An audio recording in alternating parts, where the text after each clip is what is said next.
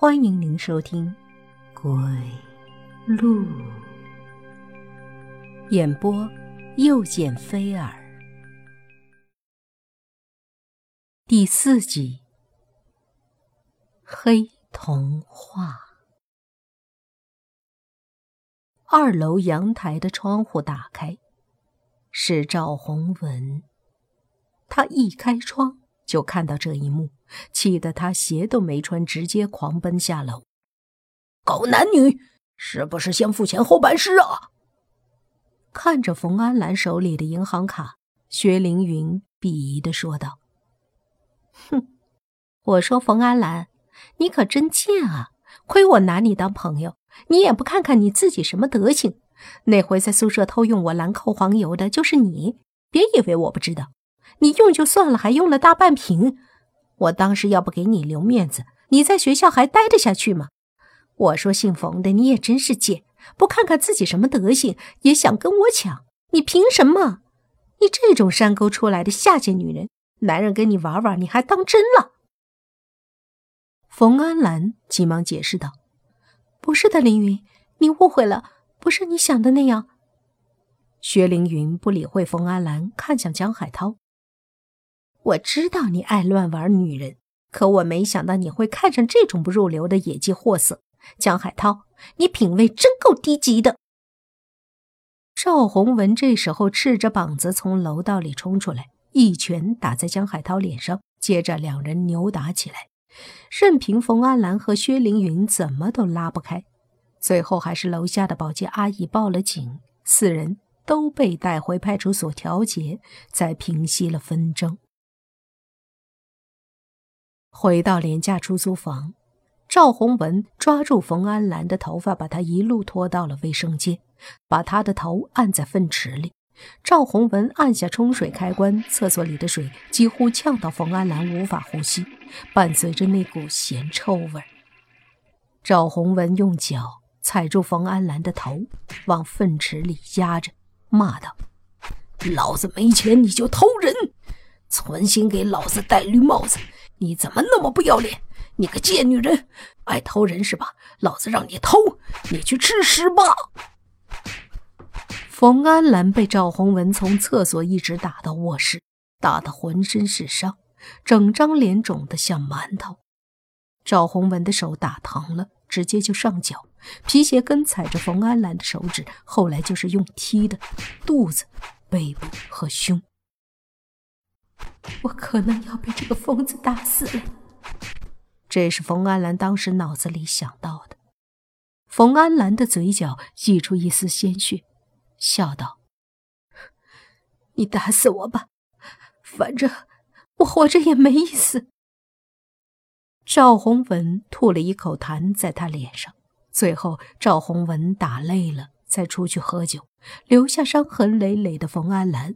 蜷缩在满是蜘蛛网的墙角，冯安兰看着掉灰裂开的天花板，一滴泪划过脸颊。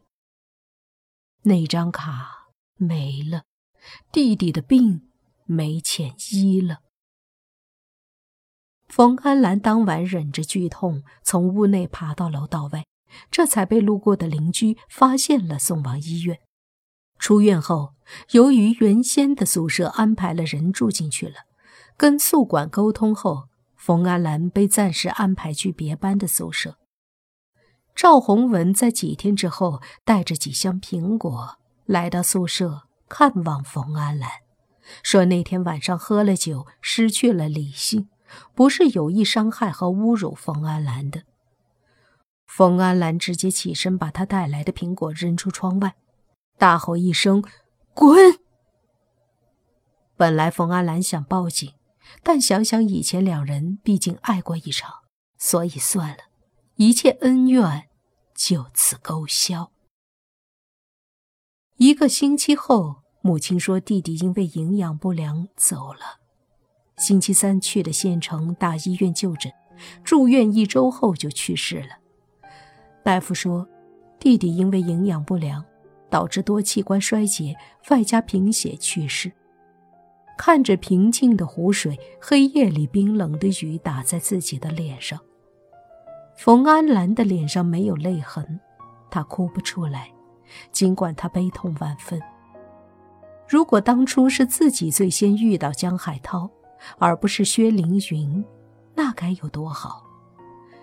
自己不比薛凌云难看，学习成绩也不比他低，唯一差就差在出身。凭什么薛凌云能有白马王子的呵护关爱，自己只能遇到赵洪文这种虚有其表的垃圾？难道就凭他是城里人出身吗？雨忽然停了，是打着伞的江海涛出现在自己身后。会着凉的，傻丫头。江海涛轻声的说道。在想一个人的时候，他突然出现在你身后，那是很幸福的事情。忽然有种想和他拥抱的冲动，于是他转过身，紧紧抱住他，大哭起来：“别离开我！”江海涛丢下手里的雨伞，四片嘴唇不到片刻紧紧贴在一起。江海涛带他去住五星级酒店，然后两人。颠鸾倒凤，大汗淋漓。那一晚，他抚摸着冯安兰的头发入睡。